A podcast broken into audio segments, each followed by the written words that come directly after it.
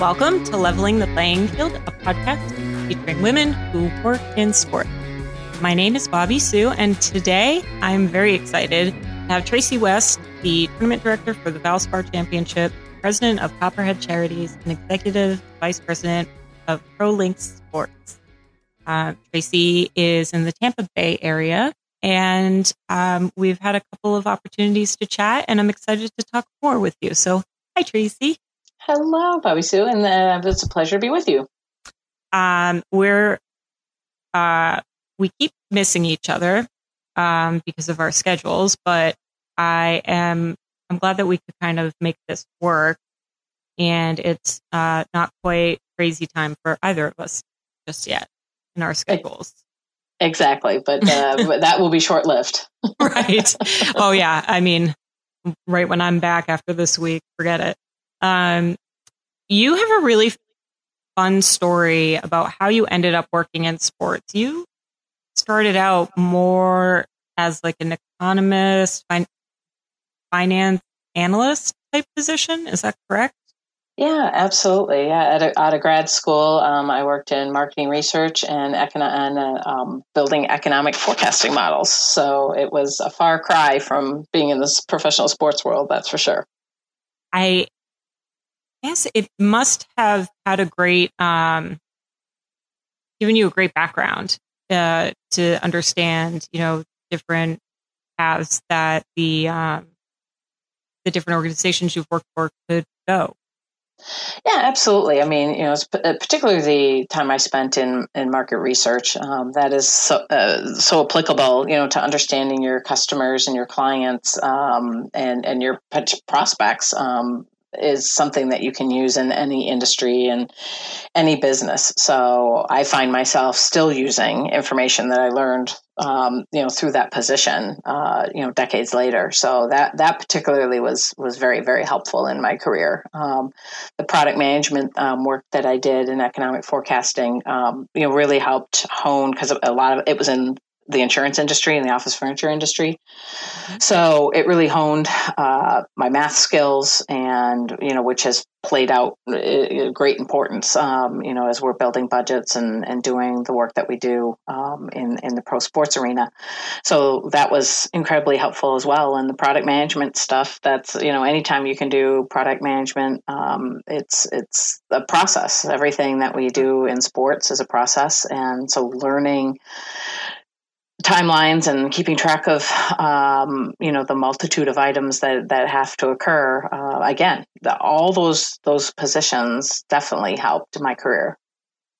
You must be very good at excel.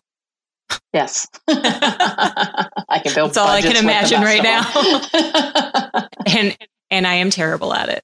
Um, can you tell the story about how you ended up with your first position um, in sports um, and, you know, how your volunteer experience uh, led to that? Yeah, for me, um, yes, I did not. My career goal, I did not have being in pro sports and particularly in in professional golf in mind at all. Um, going through school, and uh, so it really was through some volunteer efforts. Uh, so out of grad school, um, I got married young, um, right out of grad school, and uh, lived in Grand Rapids, Michigan, uh, where my husband was from.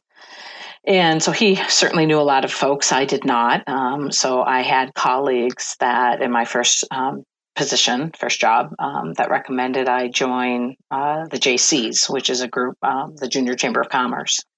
And they operated and managed the senior PGA Tour. So I'm dating myself, senior PGA Tour event at the time um, in the late 80s, early 90s in Grand Rapids, Michigan. So I actually started to volunteer for the JCs and on that event, um, and did that for three years. And uh, having increased um, uh, job responsibilities or volunteer responsibilities, if you will, um, to uh, committee chairperson and on, on the board of directors, and found I was really uh, enjoying doing that uh, more so than you know my existing position. And there was uh, really just a handful of us, about a dozen of us, that that really were in charge of of managing that event.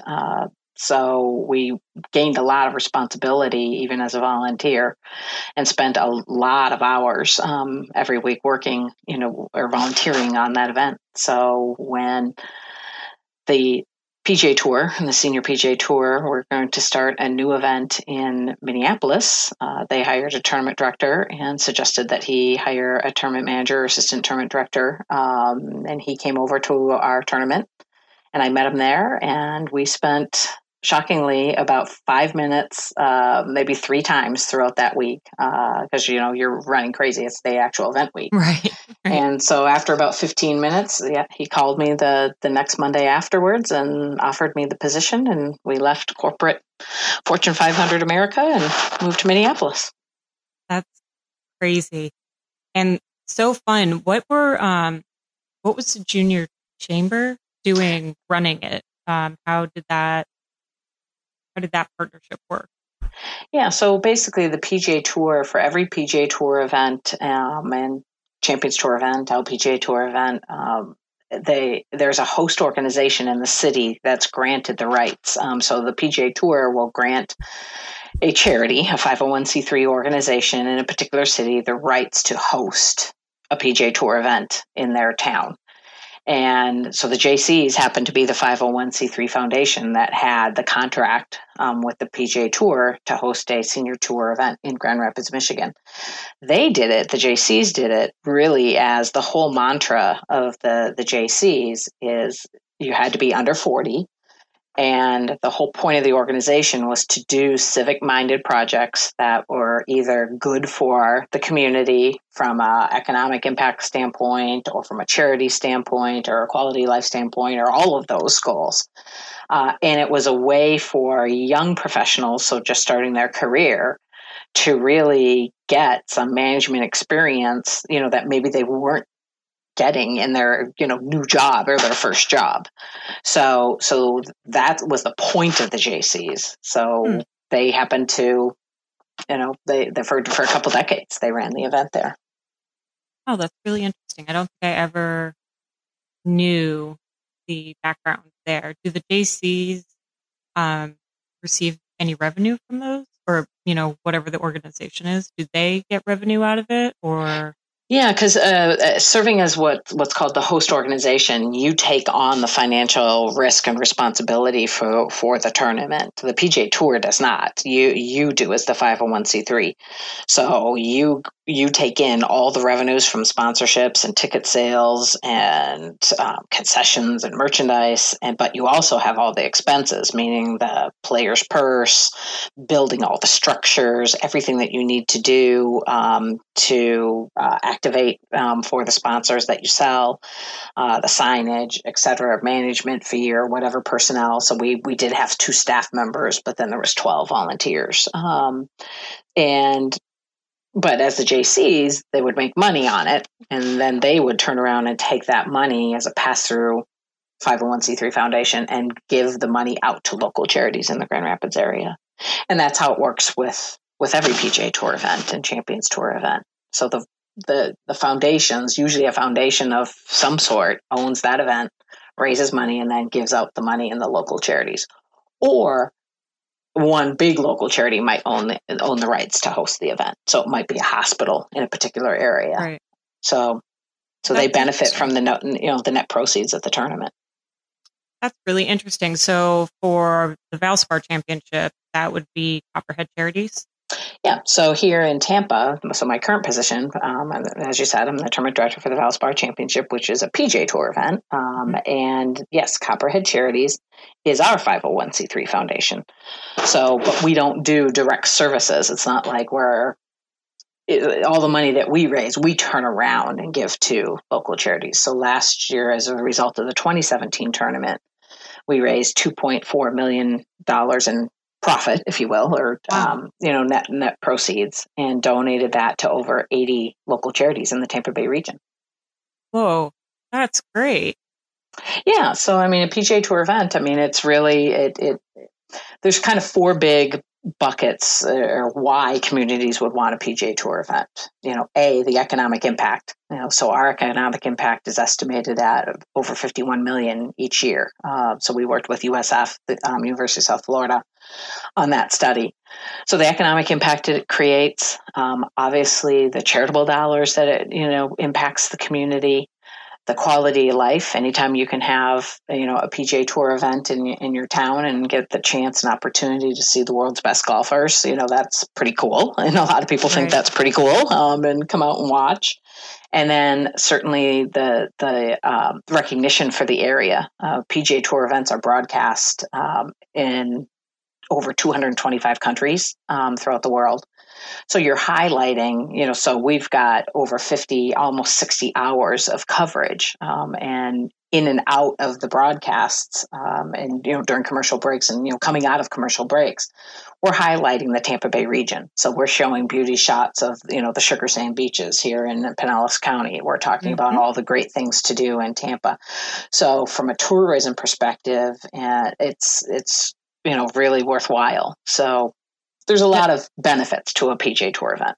Of course. Um, do you work with Tampa Bay Sports Commission um, for any of that?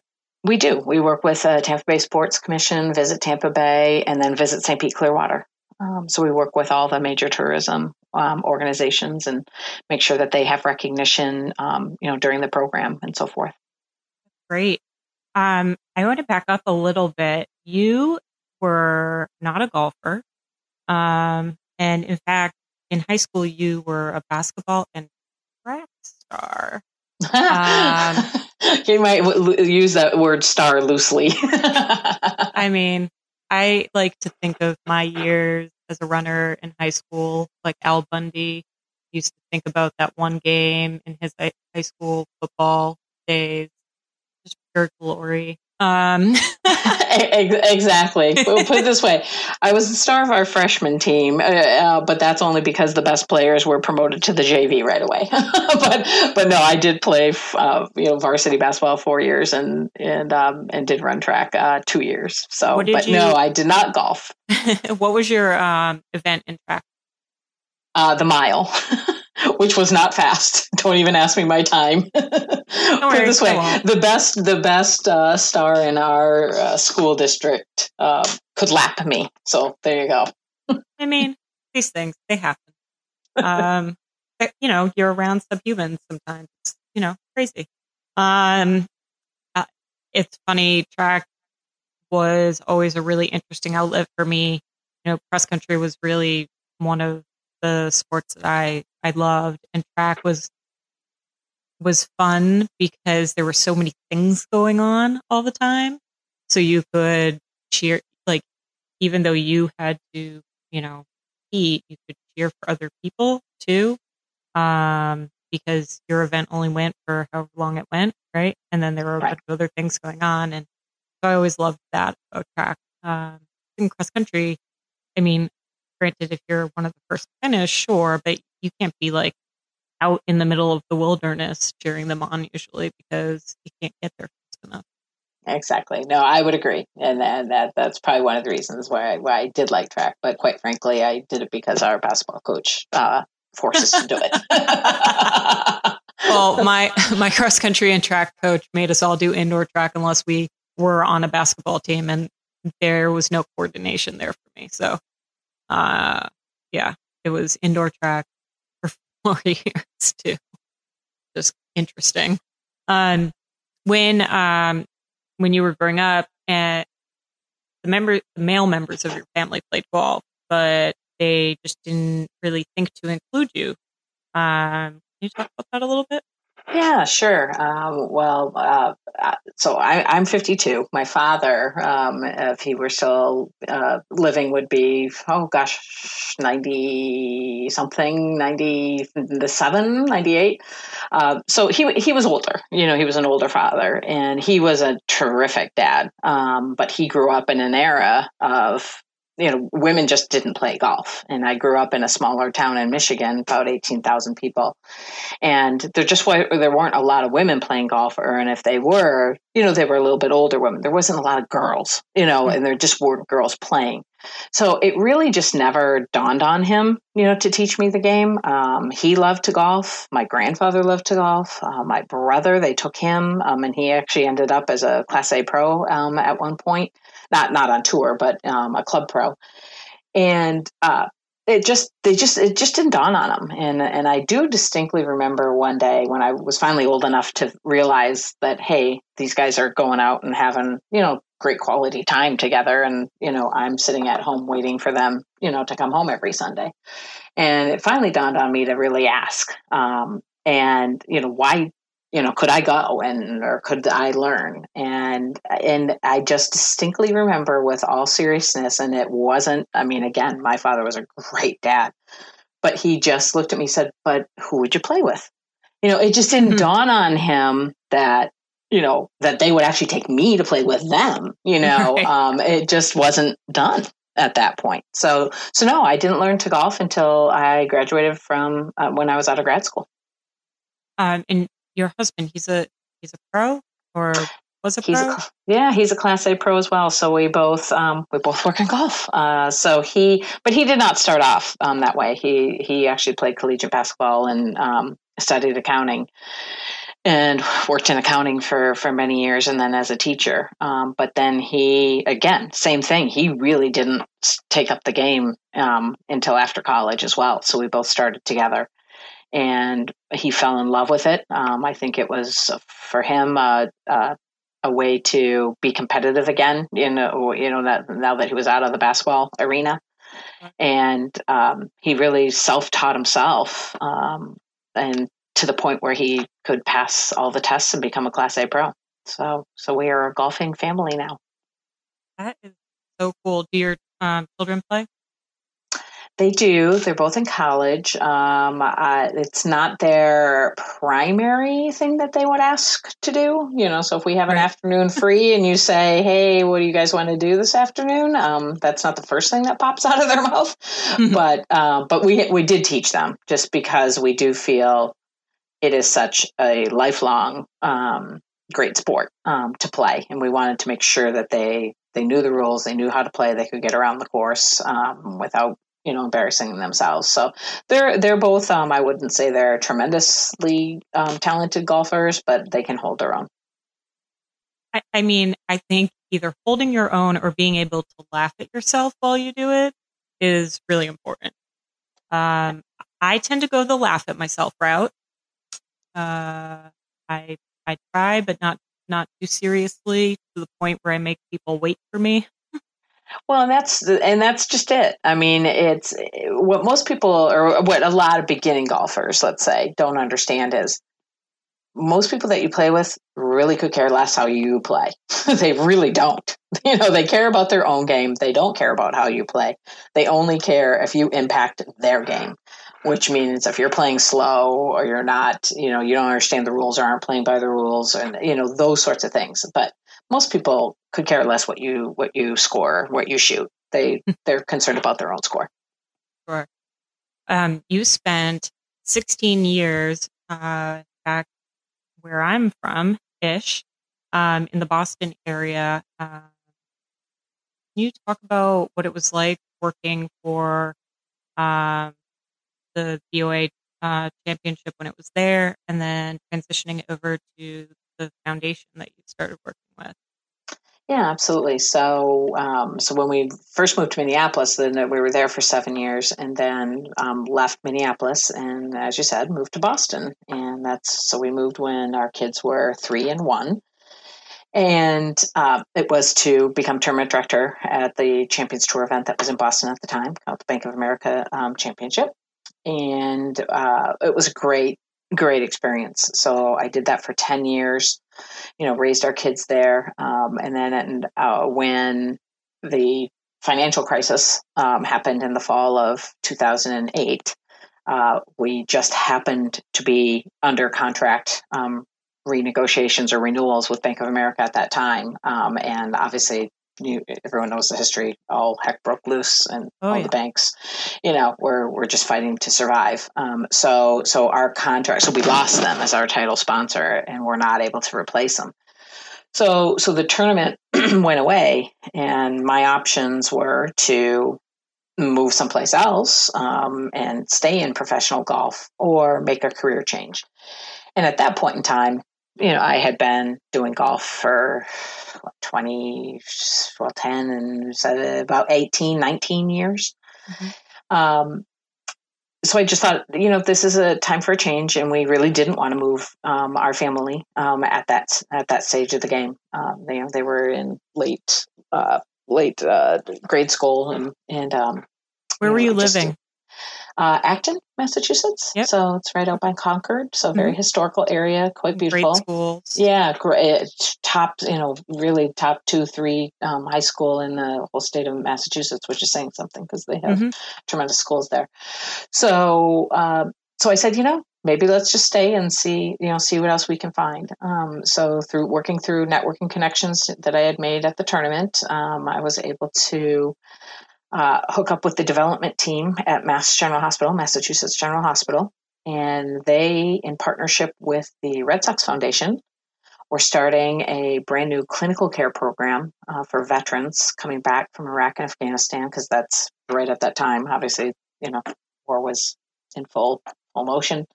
Um, and a lot of veterans coming back, obviously, with post traumatic stress um, and traumatic brain injuries. So, Mass General, um, really, actually, two owners of the Red Sox um, wanted to do something to, in a dramatic way, to help.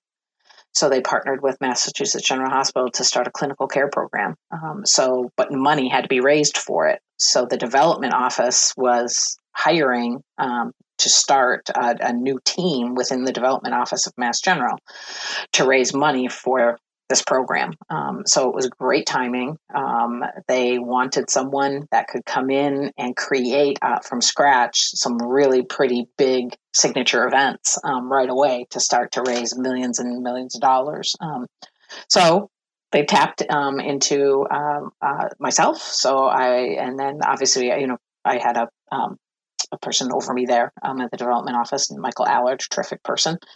And the two of us really started um, the fundraising efforts. And one of the first things we did in, in um, partnership with the Red Sox Foundation and their team was create a run called a run to the run to home base. Mm-hmm. And the thought process was anyone that knows Boston Red Sox um, knows Fenway Park and what hallowed ground oh, Fenway God, Park is, it.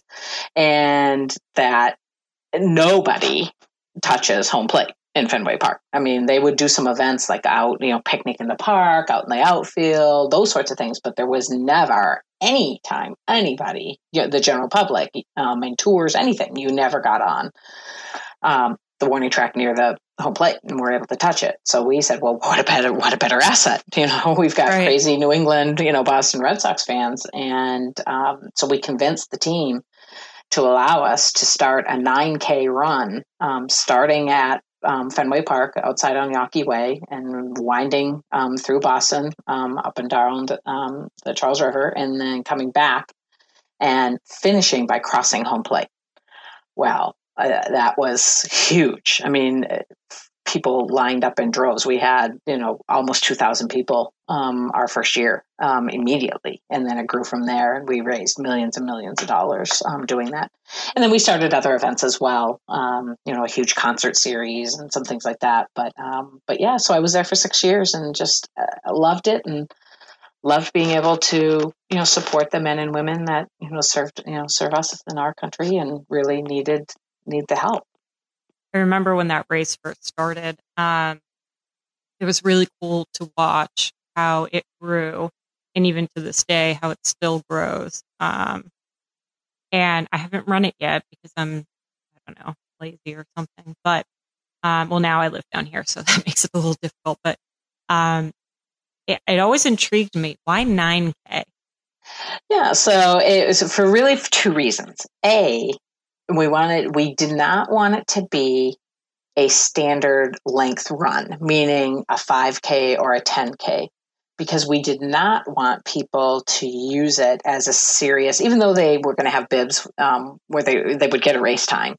We didn't want them to use it as any sort of qualifier um, into larger events you know so some people you know when you're trying to get into a certain um, you know half marathon or marathon you need to prove what your times are at, at lower um, or uh, smaller distance races, right? Sure. So we didn't, because they were coming into Fenway Park and we wanted people to cross home plate one by one. Um, we didn't want there to be them to take the timing too seriously. So we didn't want to do a 5K and we didn't want to do a 10K. So 9K is 9K, meaning nine strikeouts in baseball. So oh, we picked the, the uh, the distance of a 9K, um, which was which was perfect, um, and because we also didn't want it to be 5K because we could only take X number of runners. You know, the team was right. really concerned, especially the first year, on how this was going to go. So we didn't want to immediately have a race that had 5,000 participants. And if you do a 5K, the shorter mileage, that you know that could that could have possibly happened. So we wanted to make it a long enough distance that it did weed out some folks at least. Um, and so yeah, so we settled on um, a 9K, and it, it, it people kind of learned to understand the the nuanced significance of that, and uh, it worked out really well. Did you um, the first year was it over Memorial Day weekend? Um, I think it was the first year, but it changed. The date changes every year because of the game schedule. So sure. the you know so once the you know MLB schedule would come out each fall, um, we were able to then pick a date because the very first year, again the team not knowing how this was going to go. Sure, were we going to damage anything? Um, you know, that they didn't want a game the next day and not having to, or, or that night. And, you know, so we had to pick a date when there was a, you know, an away, you know, away stand um, sure. instead of a home stand. Um, and so that's, we were really went around the MLB schedule. Then once that happened, they realized, hey, we're not damaging anything. Everything's fine. Um, so then we really started to pick the date more on than actually making sure it was on a morning of a game night because we started to then, you know, have people be able to upgrade and purchase a ticket, you know, to the game that night and do different, you know, different things around it. So yeah, that's great. I mean, and you see so many other organizations doing that. Um, you know, whether you know with their um, foundations and having runs that end on the 50 yard line or um, in stadiums. And it, it's a it's a fun draw for people. It is, and it's much more, as you said, it's much more common now. Um, it wasn't, you know, back then because now this was. I think they their run this year is July fifteenth, if I'm not mistaken. So coming up here pretty quick, and this will be the ninth ninth year eighth or ninth yeah, year. so, um, so it wasn't real common back then to right. you know to have you know these sorts of runs in in stadiums, but it as you said, it is now. Yeah. But um, nothing's nothing like crossing a home plate in Fenway Park, though. oh my gosh! One of these years, I'll run it. Um, you know the the operative word being run. Uh. well, they they actually have since um, last year they actually did um, add a 5K, so you can run either distance now. So that. So yeah, they've they have done it. a few other things over there. I know um, they've had the Spartan race uh, in there and like a little Spartan sprint for kiddos, which is like really fun um, to see happening in that in that uh, ballpark. Um, they're they're very very very creative. Um, they've got a tremendous ownership from John Henry and Tom Werner on down, and um, these guys are incredibly incredibly smart and um, very creative, and they have figured out how to maximize the usage of Fenway Park. No question. Oh, for sure. Uh, it's I don't know. It's my favorite place. I think. Um, it last year I I was happy that um during July 4th week. I was up there for a few days and happened to be, um, I think I was there July 4th, 5th, and 6th or something like that. And I got to, um, they had a home stand during that time. So I got to go and watch a game, which, you know, makes me happy. yeah, it's a special place. It was, it was definitely, definitely hard decision to, to leave there. No question. Well, and let's talk about that. Um, how did the opportunity arise for um, you to to make that change golf?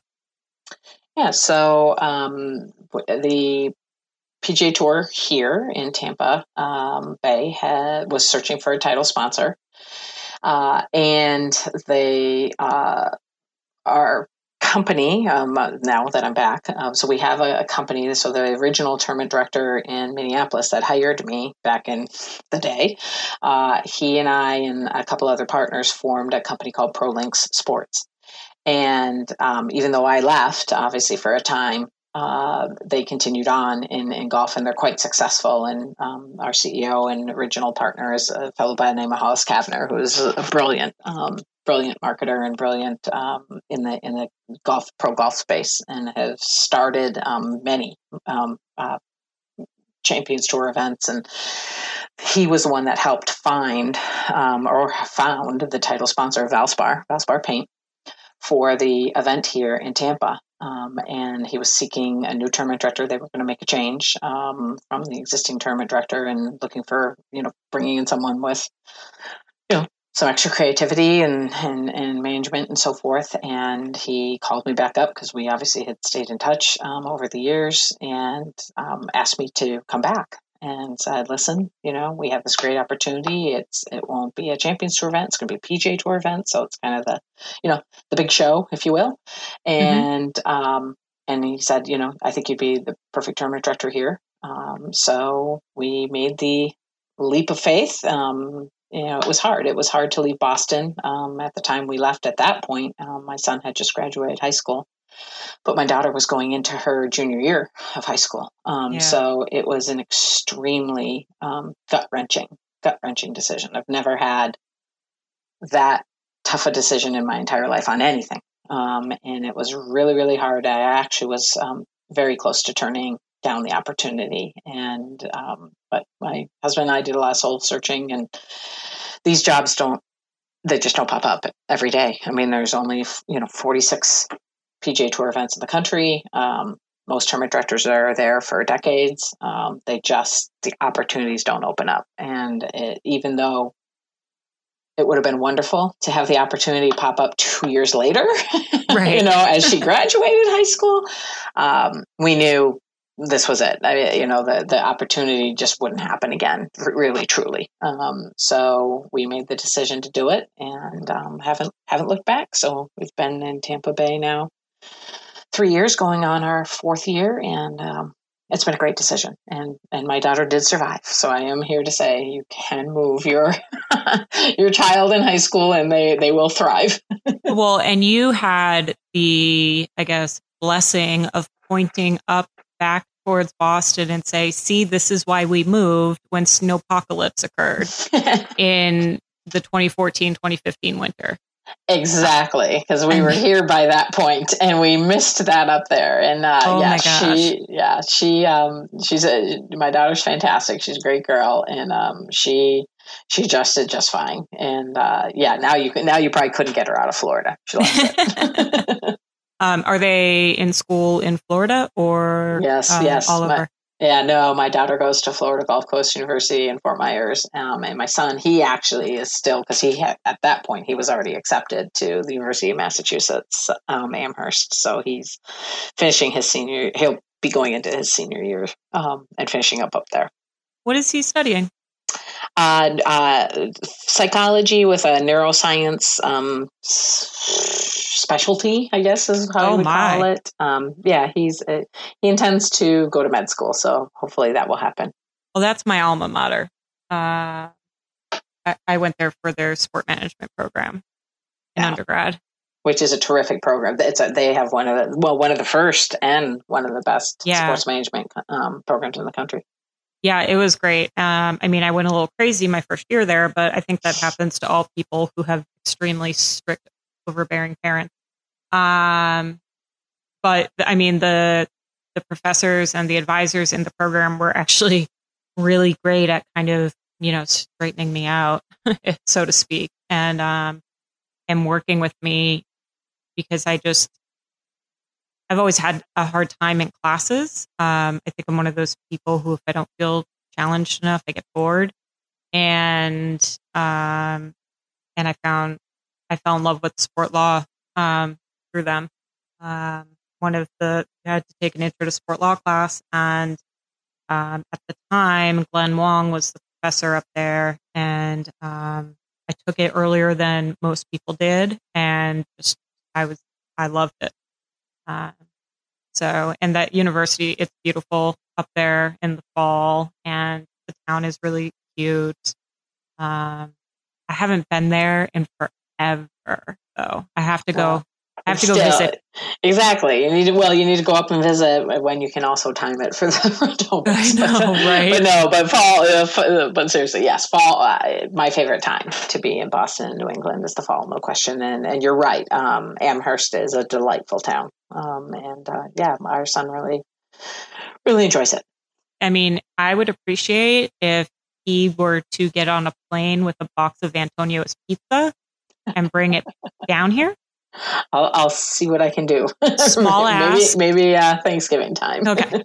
After he goes into Boston and gets me, you know, uh, right. some, some, Italian treats from the North End. I know. And while he's at it, can he bring steamers? Um, sure. I get cravings for those this time of year, and you like can't find them anywhere. Um, I do um, make him send me boxes of leaves. do you? sure, absolutely. That's so cute. I miss the fall. That's really cute. I love that. Do you tra- do you get to travel around um, to other tournaments in your position? I do. I do. I, I, I travel actually a pretty decent amount, um, and really for for two reasons. Um, well, I really for three reasons. I mean, you like to see what other events do, so that's always positive. You yeah. know, a good reason to to go out. But more so, um, player recruitment um, it, you know needs to be done it's you know hand to hand combat you know trying to get you know the players to you know to play your event um, you know it's it's you know the PGA Tour is probably the, the largest sport or most prominent sport that um, does not have a team, right? We don't know who's on our team. We don't have a team. Each of the, what most people don't understand is each of these pros are independent contractors. So they pick and choose what tournaments that they want to play in. So they, they can play your week or they can just easily take your week off and you know play the next week instead. So you so you literally have to go out and develop a relationship not only with the players but with their caddies and with their um, agents um, to really you know try and convince them to make sure that they come and play um, your event. So i probably go out to at least six or seven tournaments a year um, at, at various stages throughout the year um, for from a recruiting standpoint and then I'm also on um, the PGA Tour has an advisory board of tournament directors called the Tournament um, Advisory Council or TAC. And there's, I think, 10 of us, I believe, 10, 12 of us um, that are part of that. Um, and we have, you know, various meetings, um, you know, quarterly or um, every other month, you know, at different tournaments. So, so yeah, so I probably go out, you know, eight, nine times a year to other tournaments at least do you have particular ones that you go to each year or do you just kind of wait and see who gets awarded? Um, because it's not necessarily guaranteed that a a city w- would get the the tournament again each year is it um, yeah, no, kind of is. I mean, for the most part, you know, because usually, you know, um, the events have been in the same cities for decades, um, at least on the PGA Tour. On the Champions Tour, they tend to move around a little bit more, but um, on the PGA Tour, they're usually pretty consistent, and and at least you know the, the there's ones that have been in you know cities in Houston and et cetera for you know decades, decades. Um, but so you can kind of plan, but also uh, usually title sponsors will sign anywhere between four and ten year lengths of contract, so you know, you know that you're, that yeah, you know, you at least have it for that long. Um, so, and if you lose a title sponsor, you usually obviously work very hard, um, and as does the PGA Tour to help replace that title sponsor to keep the event in that particular city. So they they try and not change cities unless you know they just really have to. Um, so so no so i'm able to plan out and i do a combination. Um, yeah there's definitely tournaments i go to every year. Um, uh, you know like bay hill because it's the week after us so it's easy for me to zip over to orlando and thank the players that you know just played ours. Um, i go to the masters every year. Um, that's a great time to spend you know with with um, agents plus our company does some work you know work affiliated with that during that week. Um, uh, I'll go to the Dell match play in Austin, Texas, because we actually, our company again helps Dell do um, some offsite work um, with, with some different pros during that week. Uh, but then my summer ones, I'll usually pick and choose different ones based upon, you know, where, again, where the TAC meetings might be. So it's kind of a combination. That's pretty cool. Um, you know, I know that for um, our stadium and the, the people that run our stadium and um, Tampa Bay Sports Commission, they will often go to, you know, an event that they've been awarded, but you know, two years prior to when we're going to be hosting it, so that they can get an idea of how it's run and you know the different things that people do. Um, so it's interesting to hear that you kind of do that too, and the player recruitment part of your job is fascinating to me. Uh, I don't think I ever realized the intense, um, you know, negotiations that would have to occur to get players at tournaments. I, I thought it was a given that they go, that they just go. I wish. you know, it sounds like, you know, college basketball recruiting almost. Yeah, I mean, it, you know, it kind of is, and you know, it's it's an interesting dynamic because you know you've got you know forty plus PGA Tour events, right? And we're all very supportive of each other, and we share best practices, and we want everyone to succeed, right? Because we're only as strong of a league as or league i use that word loosely but you know Understood. a league as as each is each tournament is correct so right. and and you're really not competing um, for sponsors for the most part there are some national sponsors and so forth but for the most part you're selling tickets in your area and you know most of your sponsors will come you know from your local area or regional area. There's some that are national but so but where you do compete is for the players right? You know because mm-hmm. they're not going to play every week you know the, top players eh, even even the players you know a little lower on the money list they their bodies you know they they can't play you know 46 out of 52 weeks. It's just not going to happen. So they're going to take off given weeks you know so they're you know they approach it and each one of them and that's why you have to get to know and understand mm-hmm each one of them. You know, so if if I have 144 players in my field, I've got to understand you know their thought process and their decision making, and they're looking at at it a very number of ways, and each one of them looks at it differently, right? You know, they're going to figure out okay. When our birthdays or anniversaries, or when's my kids graduating from high school, or these sorts of things, you know, and they'll they'll they'll figure out, okay, what weeks do I have to take off because of that? You know, my you know my brother's getting married, whatever, right? So they figure that stuff out. Then where do I play well? You know, so I'm going to go to courses where I tend to play well. I'm not always going to, you know, I'm not going to, if I consistently for 10 years have played poorly on a particular golf course, I may stop going to that tournament. Um, so they're going to look at that. They're going to look at obviously prize money. You know, what's what's mm-hmm. the size of the purses, um, and then you know, and they're going to look at yeah, how does how does all of this impact my schedule on a flow basis. So if I if my body tells me that I can only play a maximum of 3 weeks in a row, let's say. Mm-hmm. Then okay, so now I got to start to chart out, you know, what are the tournaments I want to play? So what are the other ones that I can put before or after it that makes sense, you know, from my travel perspective. So it's a and then it comes into, you know, so once they figure all of that out, then, you know, they might look at it and say, okay, how does that tournament treat me? You know, do we like that tournament director? Do we like that? You know, um, do they have nice places for us to stay? You know, do they do fun things for our wives and our spouses? You know, what do they do for the kids? You know, they'll start to look at all those other factors, of which those are the things that we can impact. Because I really can't impact, you know, those first three or four things, right? Sure. What I can impact is if it comes down to if, if all else is equal you know, on those three or four other things, and they're still then deciding between two tournaments, I can impact. Maybe they'll come and play ours because I make the time and effort to come out and see them. Uh, you know, our player services folks do a great job doing X, Y, Z for them. Those sorts of things. So it's important we go out and recruit so they get to know us the agents get to know us um, the caddies get to know us but right. it's it's a difficult it's a difficult process because they each make a decision based upon their own individual needs and when do they need to tell you by that they're going to be playing in your tournament Yeah, so the so the PGA Tour season runs October through September. Um, so in October, nice break. yeah, exactly. You know, kind of like the NFL, right? Weird timing, or all sports, right? Yeah. I don't think anything runs January through December anymore. But um, so the season is October through September. So in October, the PGA Tour has a system the, where the players can start to commit. It's called committing to a tournament. So they commit to play. So that system opens up in October. So they can start to say, hey, I'm going to play the Valspar Championship in March, beginning the October prior.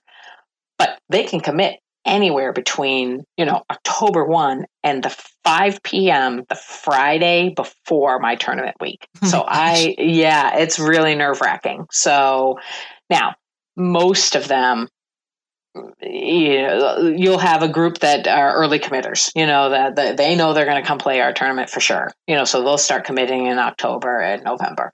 Pace will start to pick up, you know, quicken and, and, um, you know, over the December, you know, a lot of them will figure out and they commit kind of by the quarter. So they'll think, okay, what am I going to do uh, January through March. So over the December holidays, they'll start to say, okay, you know they'll they'll make their final decisions. So we'll get a, a, a burst of commitments, you know, right, you know, the first week of January.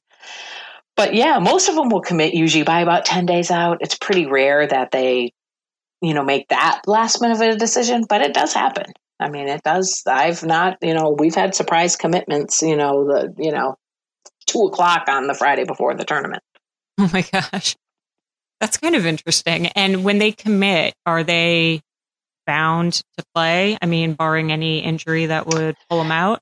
Yeah, they kind of are. I mean, it's it's it's it's a good faith, you know, system. Sure. I mean, yeah, they really can't withdraw unless um, they have a really really good reason. Um, it can be injury, um, certainly, yeah, you know, a health situation.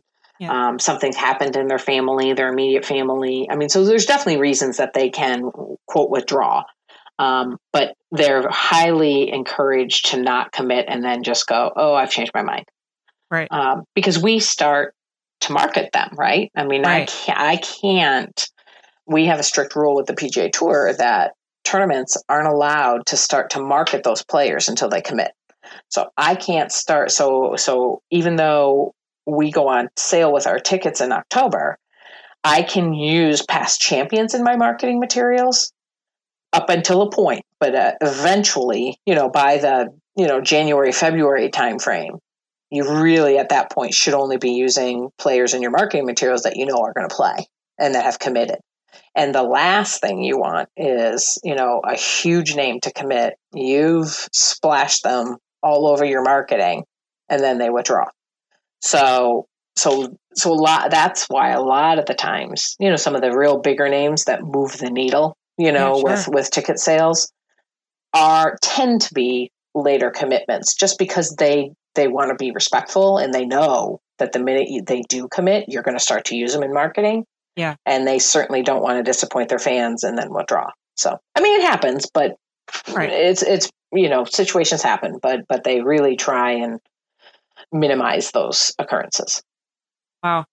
Um, you have done a lot with um, the Valspar Championship to to make it an event that is family friendly and also incorporates more than just golf. Can you talk about some of the things you all did this year that really added to the experience for people who were going? Yeah, we certainly, just as you said, we're really, we are really trying to make you know, our tournament week here in Tampa Bay be the place to be that week, whether you are a golf fan or not, whether you're an avid golf fan, you're a casual golf fan, or if you've never even played the game or even seen golf on television. We want to do and add enough fun, cool things to do that it, it attracts you to come out. So we focus on obviously the family Um, so kids 15 and under are free. We build a big family fun zone with a 20 foot high rock climbing wall and putting, um, you know, putt putt areas and um, games and crafts for the kids, all that sort of stuff. Free popsicles, you name it, right? Um, we do. We last year brought in um, a celebrity chef, actually from Boston, um, Ming Tsai, uh, yes. and yes, and he came in for two days and did cooking demonstrations in one of the tents on site. We do things like um, a huge concert so um, we started three years ago. It's called Valspar Live, and we bring in a huge country name, usually usually country. Um, so we've brought in the Band Perry, Rascal Flatts, and last year Toby Keith, and we put on a huge concert um, that usually about twelve to fourteen thousand people stay and watch. Um, where do you put Where do you put it on? Yeah, so we we actually have a second driving range um, at Innisbrook Resort. So our tournament is um, played at Innisbrook, which is a tremendous tremendous um, oh my gosh, resort so here in Pinellas. Pretty. Yeah, Pinellas County. It's got four golf courses, um, you know, terrific amenities, and so there's a second driving range. So we actually build a concert, like an amphitheater. Know, so we build a big stage, so yeah. it's but um, lawn seating. So, oh, wow. um, but we build uh, literally the the size concert stage that you would see at like the Mid Florida um, yeah. amphitheater and so it's um you know, so that's attracting obviously a whole different you know sort of sort of demographic sometimes that is coming to watch so we're hoping that they come early, which they usually tend to do, and actually watch some golf and then maybe become a fan and want to come back and watch the tournament just for the sake of the tournament too.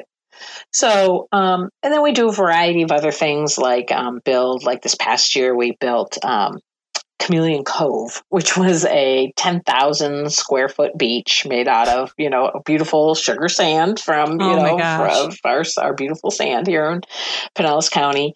And we built a 50 ton um, sand sculpture, a, a, chameleon, which is a, the chameleons are um, what Valspar. That's I don't want to say it's their mascot because that's not correct. But um, basically, in a lot of their branding, they they use two chameleons, John and Val.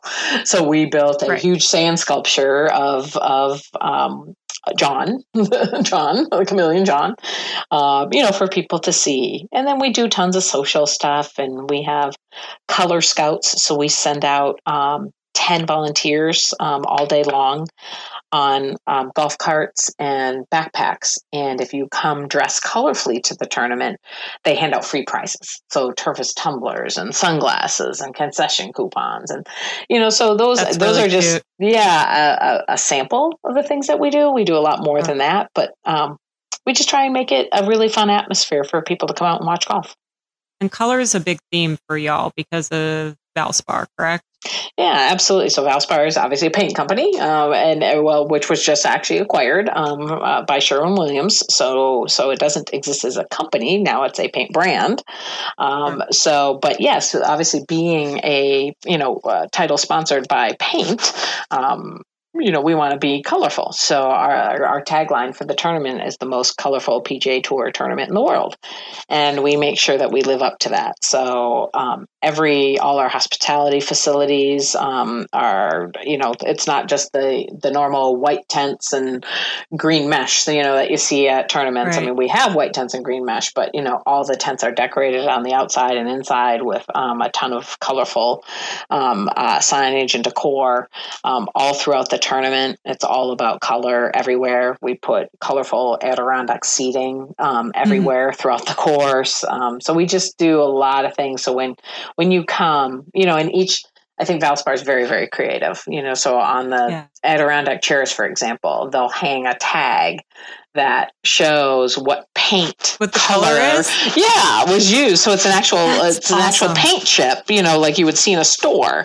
Yeah. That's actually hanging from the Adirondack chair. So you know what paint color, like if you liked that Adirondack chair, you know, you buy that paint color. How um, smart is that? I mean, it, it, that I love that you're able to be really creative too with this type of title sponsor because it allows you so much flexibility and like how you provide an experience cool. Exactly. Even in um, some of our hospitality facilities, for example, instead of having like a normal rental chandelier that might be hanging in a, a beautiful hospitality facility, we actually build chandeliers out of paint cans. So old paint cans, we take Oh them and cut out the bottoms, and we have created and built our own huge chandeliers that are made out of 100 paint cans um, at a time it's a but so the, the yes you can do some really fun cool things with with the brand um, so it's it's the for example one of the things valspar did they have obviously a huge expo um, and each year they're highlighting different paint colors and what the new trends are and so forth but they have a game a putting game in there where it's um, like plinko remember the uh, the, Yeah. uh, the price is right um, Yeah. so so you put up a ramp and when your ball comes down and it's plinking through it's plinking through paint cans you know i mean so it, those are you know it, it is they're a fun title sponsor because you can really emphasize their brand in some really interesting fun ways Yeah. And I mean, again, back to the Adirondack chairs and the little tags, like how smart is that? Because how many times have you been, you know, to a restaurant or to really anywhere and you're like, oh my gosh, I love that paint color. I want it for X, Y, or Z. And nobody can tell you what color it is. exactly exactly but we can yeah. I, I worked at a restaurant um, in Hingham, uh, I I don't know, years ago. I think probably right around, uh, you could have still been in the area. Um, and uh, everyone who came, all, excuse me, Ooh, uh, all the women who came in would be like, I love this wall color. And we had the chips like in the desk, the hosting desk, because we knew it just became a thing. People Sure. were always asking. So that's such a smart way of doing it. And, and it adds a little fun. You think of golf, you don't necessarily think of the most um, colorful, you know, type of thing. I mean, it's Right. gotten more colorful as years have gone on, and particularly with the um, the the player um, personalities. Um, so that's really fun, and Tampa's such a good fit for that.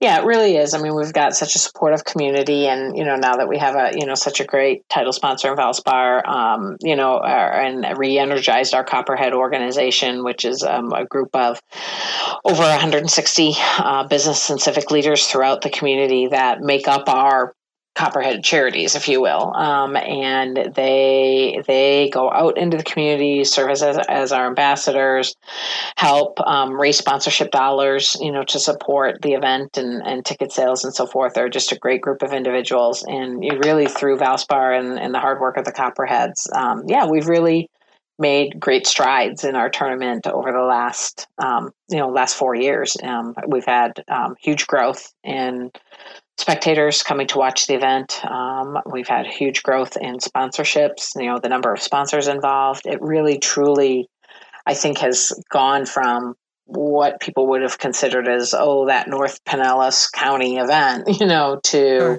a powerhouse in the region. Um, and and we really we really kind of are now that place to be our tournament week. And if you don't at least come out one day, you know, you might not come out, you know, all seven days, but if you don't come out at least one day, we want people to feel like they missed something, and I think people do feel that. So yeah, I mean, Innisbrook is beautiful. Um, I've, I was, uh, spoiled, I guess. My first time playing golf was at Innisbrook. that's a good place to start. It's just silly. Um, it's a tough course. the Copperhead's a really hard course. I mean, it, it was, I don't even know. And the, the men I went with, you know, one, uh, um, is a colleague of mine and, and the other was, uh, is the husband of, um, a former colleague. And I mean, they were great because they knew I had no idea what I was doing. Um, but the grounds were so well kept and, um, your, the clubhouse was great. Um, I had a, an amazing burger there. Um, that's, that's good. I was so hungry after. they, they tend to have um, some pretty good chefs there, so yeah. Yeah. it's a it's a really nice resort. um, uh, the things that I remember. Um, can you tell me more about what ProLink Sports is, and and aside from the Valspar Championship, um, you know, who, what else do you all do? Sure, sure. So we're, um, uh, you know, a small company. There's uh, about 38 of us right now, um, you know, that work at ProLink Sports, and basically we we focus on pro golf management. Um, so obviously we manage this event, the Valspar Championship. We manage four events on the Champions Tour. So one in Minneapolis, um, Boca Raton, Houston, um, and Sioux Falls. Um, we consult and help um, the title sponsors at um, uh, one other the, the Champions Tour event in Pebble Beach. And then we do um, additional golf work. Um, we at the World Golf Championship in Mexico City. Um, so huh. we um, consult and um, really take care of the title sponsor there, the host family um, that that operates that event. Uh, we do some work at the Dell Match Play, so for Dell. so we basically have our hands in, you know, like three PGA Tour events, five Champions Tour events. And then we do um, a significant amount of work for um, uh, about five Fortune 500 companies um, at the Masters and at Pebble Beach. So when they do um, client hospitality yeah. during the week of the Masters, um, mm-hmm. we rent the homes, help them get tickets, um, help take care of their clients, uh, their travel needs, all that sort of stuff and logistics bring in players, um, Champions Tour players that you know obviously aren't playing anymore in the Masters, but yeah. exactly to attend dinners and meet and greets and things like that. Um, we do the same thing um, and uh, Pebble Beach for for several companies. So we don't do uh, you know, if a if a company has just a, a regular golf, you know, right. uh, outing, you know, a Monday outing they want to do. No, we don't do that sort of work. We we focus on the high end. You know, they're bringing in clients throughout the country and the world, sort of events. Um, so yeah, so it's it's it's a great you know great group of people. As I said, Hollis Cavner is the um, you know the CEO, and most of our staff have been with us for years. Um, a lot of them are former interns, you know, that we've hired over the years. Yeah. Um, but uh, most of our staff, um, you know, because have kind of quote grown up with us, you know, grown up with the company, and um, you know, it's we've got a great, great group of folks. Um, so yeah, it's a fun, such it's a fun company, interesting business, uh, and I mean, obviously needed, right? You never really. This is why I love doing these interviews because you learn about all these different areas that people can go into in sports that you don't necessarily think of right off the top of your head. And that type of company is, you know, one of those things that you wouldn't necessarily think about. Um, and it's it's very smart. Yeah, exactly. Well, and that's just it. I mean, everyone, you know, a lot, a lot of folks, obviously, you know, um, you know, uh, kids coming out of college think immediately, you know, the four big, you know, four right. big leagues, and you know, they don't always think about, hey, there's, you know, PGA Tour, there's, you know, MLS, there's, you know, I mean, there's a bazillion other ways, you know, to get in sports. Um, and uh, there's a lot of opportunities, and you work hard. Um, you know, a lot of people always think of the the glamour you know, part of working right. in pro sports. And um, anyone that actually works in pro sports will tell you it is not glamorous whatsoever. Um, you know, you it's have, brutal. You have some hours. surreal moments. You have some surreal moments at. You do get to yes, no, you get to do. You know, sometimes you can do some pretty neat things, and I, I have done. I've had my fair, more than my fair share over my career of really, really cool experiences. You know, but you know, we've also, you know, there's a lot. Yeah.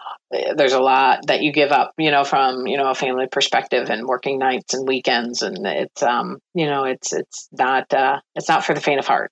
You know, yeah. if you want a, a, you know, nine to five job, um, this is not it. oh gosh. Our COO says that all the time.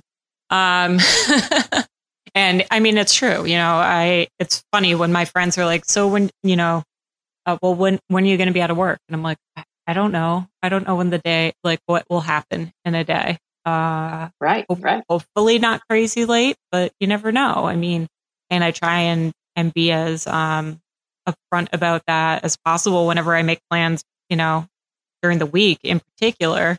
Um, and then any, you know, anytime around, um, a, a home game weekend, it's always, you know, kind of up for grabs whether or not I'll be available.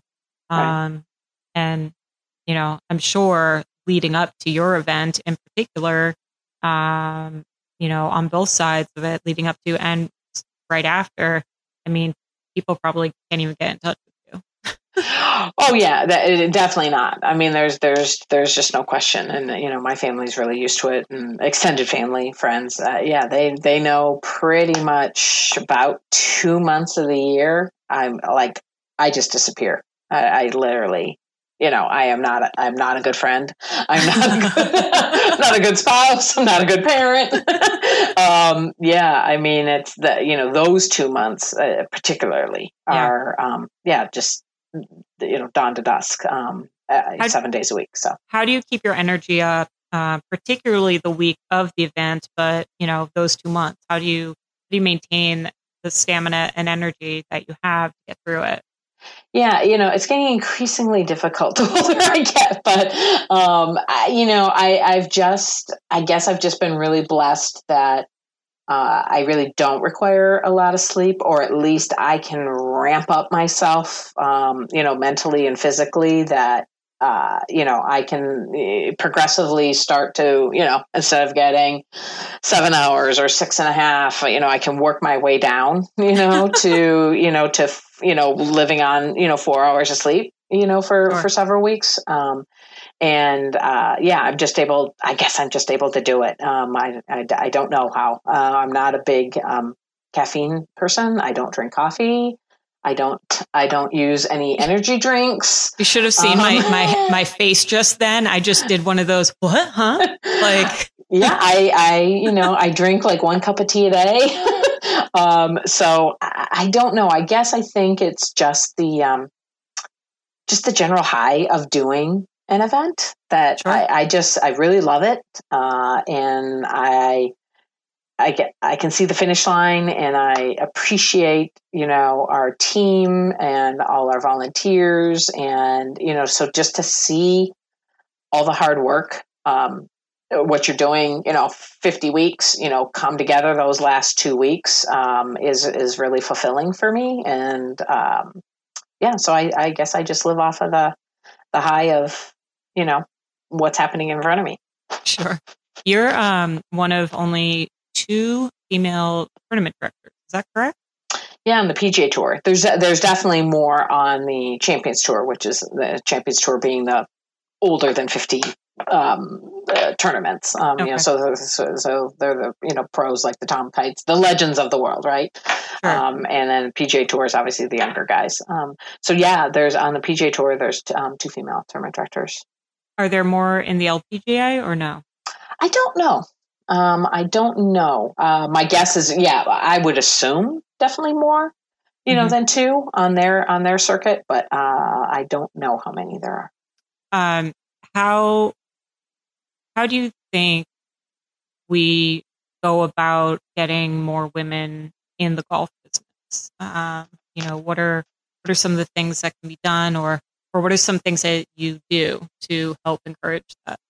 Yeah. Um, well, definitely, you know, um, I mean, when I, you know, truly when I'm hiring, I, I do try and hire the best candidate. Um, uh, but, it, you know, uh, but yes, if I, I will purposely try and, you know, outreach and find, um, you know, find females, um, you know, when we have positions that are open and encourage them to apply.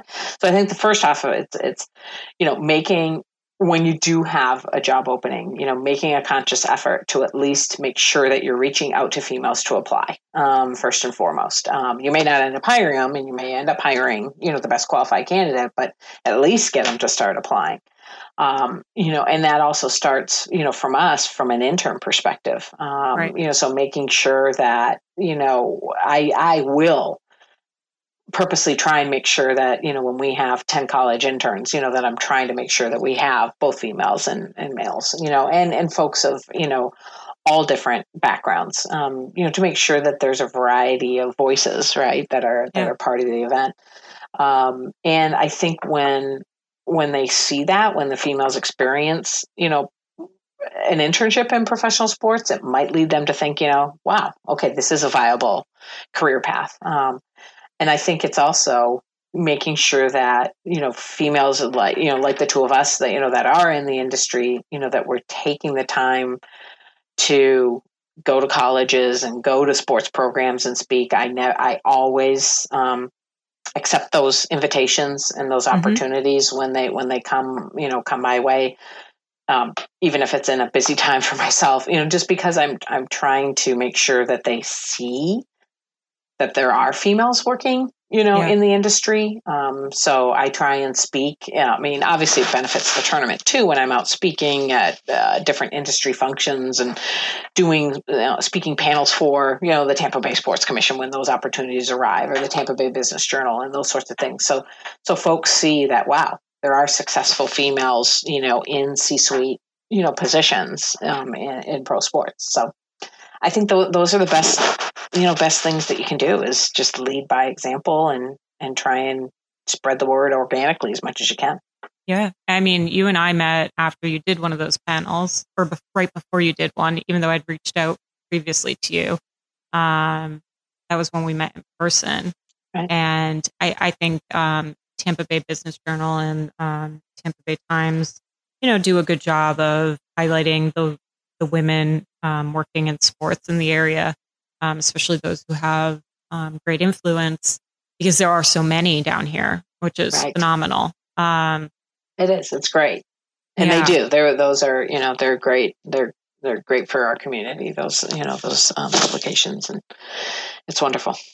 Yeah. Um, and I agree. I mean, I, you know, whenever I'm asked to speak, I, I try to, um, make sure I do that, even if it's like an online Q and A. And, um, and I mean, even just with me, you were so great in, you know, taking the time to speak to me previously just about whatever and to get to know each other. And, um, you know, I really appreciated that. And, um, you know, hope to continue to do that too for others. Um, Absolutely. I think, I think it's really, it can be really important. Um, I have a couple of personal questions for you, um, a little bit away from the golf scene. Do you do anything for yourself in the way of self care to, you know, whether it be to unwind, to get your mind in the right headspace, or just to, you know, kind of take care of you? Not as much as I should, um, to be honest. Um, you know, I, I really don't. Um, I try to exercise when I can, but I I'm not um, consistent at it. Um, unfortunately, I, for me, um, yeah, I probably place myself last, uh, which that's not unusual. Um, I think a, a lot of women that work do that. Yeah, I've Um, gotten that but- answer a few times. yeah, absolutely. But I, you know, I try and um, you know carve out time to go get manicures and pedicures. Um, you know, uh, you know, uh, once a month, or you know, try and get a massage if I can. Doesn't happen, you know, four or five months before the tournament, but you know, the Right. the other off season. But for me, um, yeah, doing things for myself means really just trying to spend time with uh, my family because I, I get a, a real charge out of them, and uh, you know it's it's it's hard um, being an empty nester now, and um, you know my husband and I've had a, you know a renewed uh, sense of togetherness, but Yeah. um, but uh, you know I I get a charge out of you know spending time with them as much as I can. Um, but yeah, I, I you know I I don't read as much as I should. I don't. Um, you know, I don't I'll think watch- any of us do. yeah, exactly. You know, there's um I just it just doesn't happen. But um Yeah. I try and carve out, you know, times to, you know, see a movie every once in a while and um, you know, uh, most of the TV that I watch quite frankly is stuff that um I don't have to concentrate hard on, you know, because Sure. I'm typically working while I'm half watching. Sure, sure. So you know, it's usually things you know that is just background stuff, nothing uh, that that you know I, I have to pay super close attention to. But uh, but I try and watch some Netflix series here and there. So Yeah.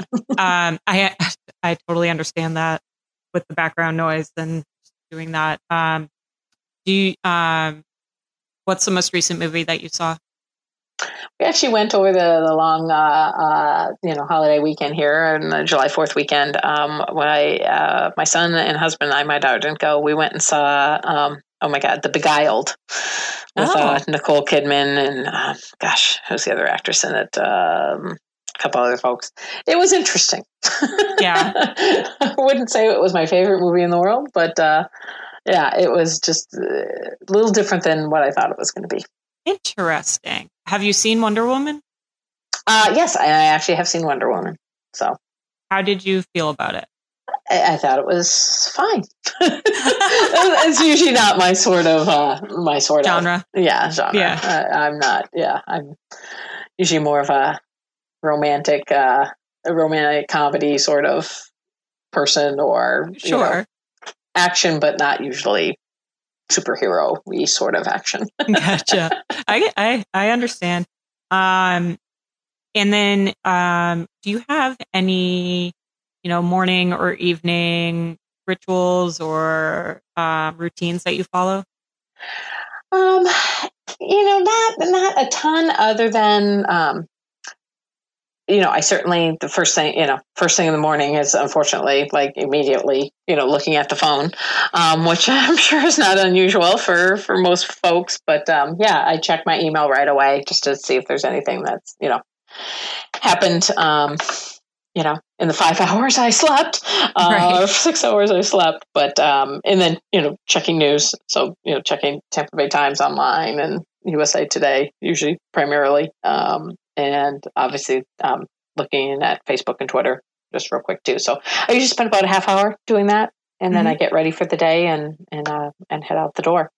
I usually uh, eat in my car because it's I'm all about um, multitasking. Sure.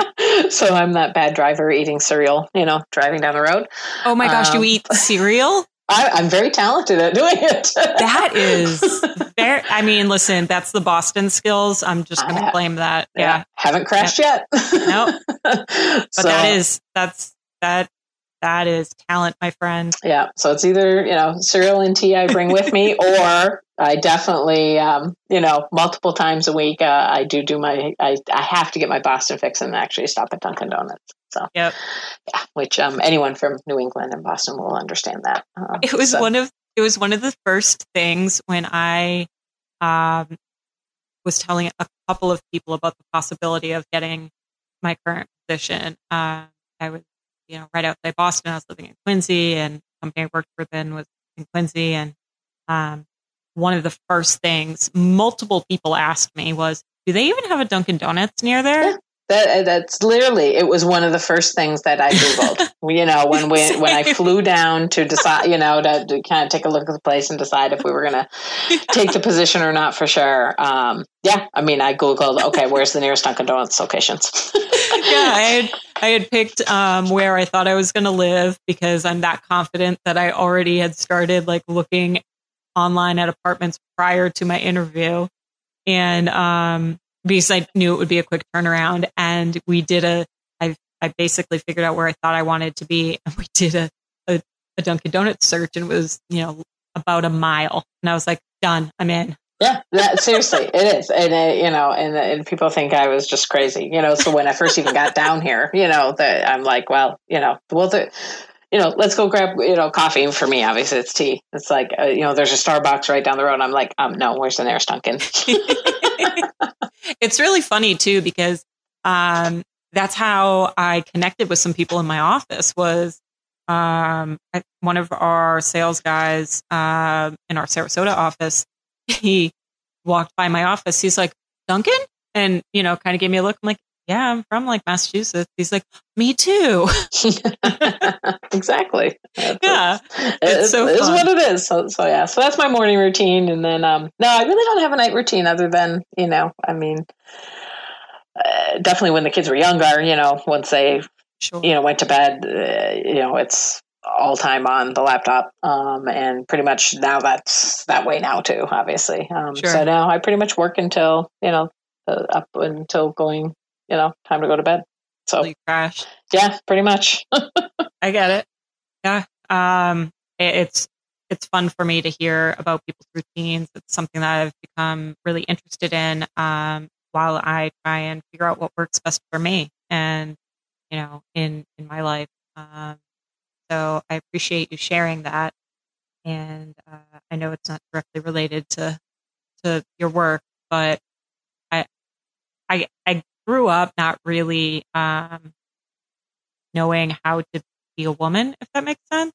Which I know it doesn't, but I had a very non uh, feminine type mother. She didn't really know how to do things and didn't really I don't know, show me the typical rituals or how to, you know, do do makeup and stuff like that. And that's Sure. by no means what I'm talking about here, but you know, it's so it's interesting to me to hear, um, and and from men too. Um, one of the podcasts I listened to, the Tim Ferriss um, podcast, he um, you know asks a similar question, and I always find it intriguing the answers, um, Yeah. no matter who it's from.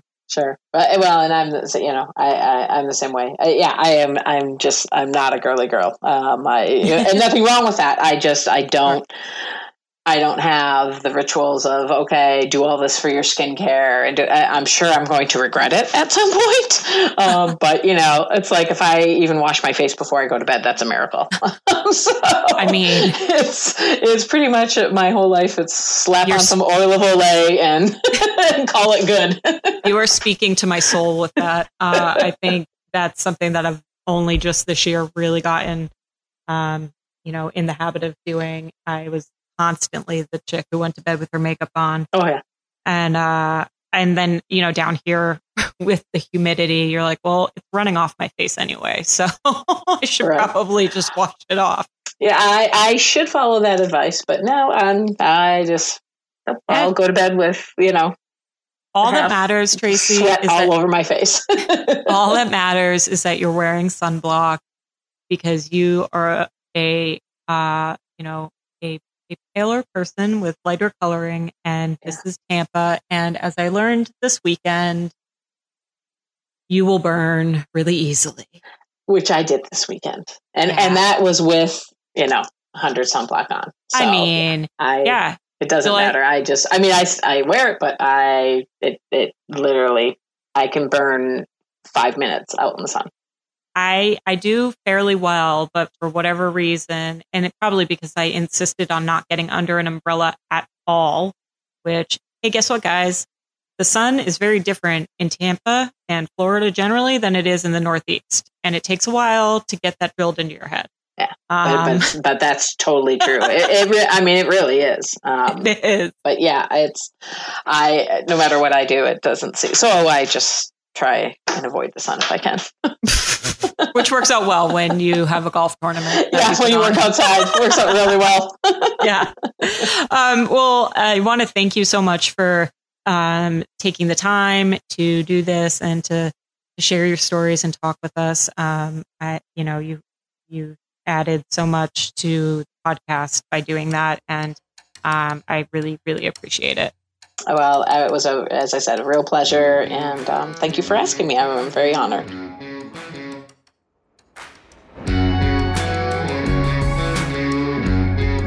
Well, clearly, Tracy and I were getting a little punchy at the end there, but I hope you all enjoyed our conversation.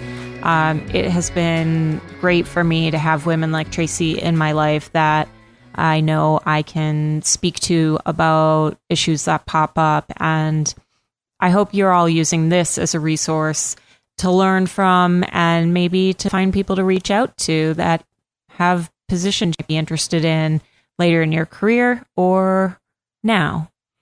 Um, as always, please, please, please make sure you subscribe, rate, and review uh, the podcast on Apple Podcasts, Stitcher, um, Google Play, radioinfluence.com, TuneIn, and wherever else it is that you listen to your podcasts. Um, you can get more information on the website ltpfpod.com and it is up to date. I know it was a little behind, but I have made sure to get it up and running and we are good to go. And please give me your suggestions and feedback. I want to get better at this. So let me know. I would like to let you know that those first episodes were, except for the Jen Welter one, were all recorded um, throughout the summer. So it was before I met my great guys at radioinfluence.com and they started helping me with my audio. So they should be better going forward. I know we had a couple of rough ones there. And as always, a big shout out to my guys at radioinfluence.com for making sure these sound as good as they can. um, if you'd want to follow us on social media, you can at LTPF Pod on the the Twitter, the Facebook, and the Instagram. The Instagram's a little sad right now, but I'm I'm learning. Um, we'll we'll have some fun things up there for y'all soon. And you can email me at uh, ltpfpod at gmail.com. Or you can follow me on my personal Twitter at Bobbi Sue, B O B B I S U E. Please share these episodes with someone you know that would be interested in either a career in sports, or they just like sports, or they want to hear women talking about working in sports. Um, all sharing is highly, highly acceptable. I hope you are all well. And next week, we are going to bring in someone who has a little less experience than the majority of our um, guests so far, just so you can get a different point of view. Talk soon.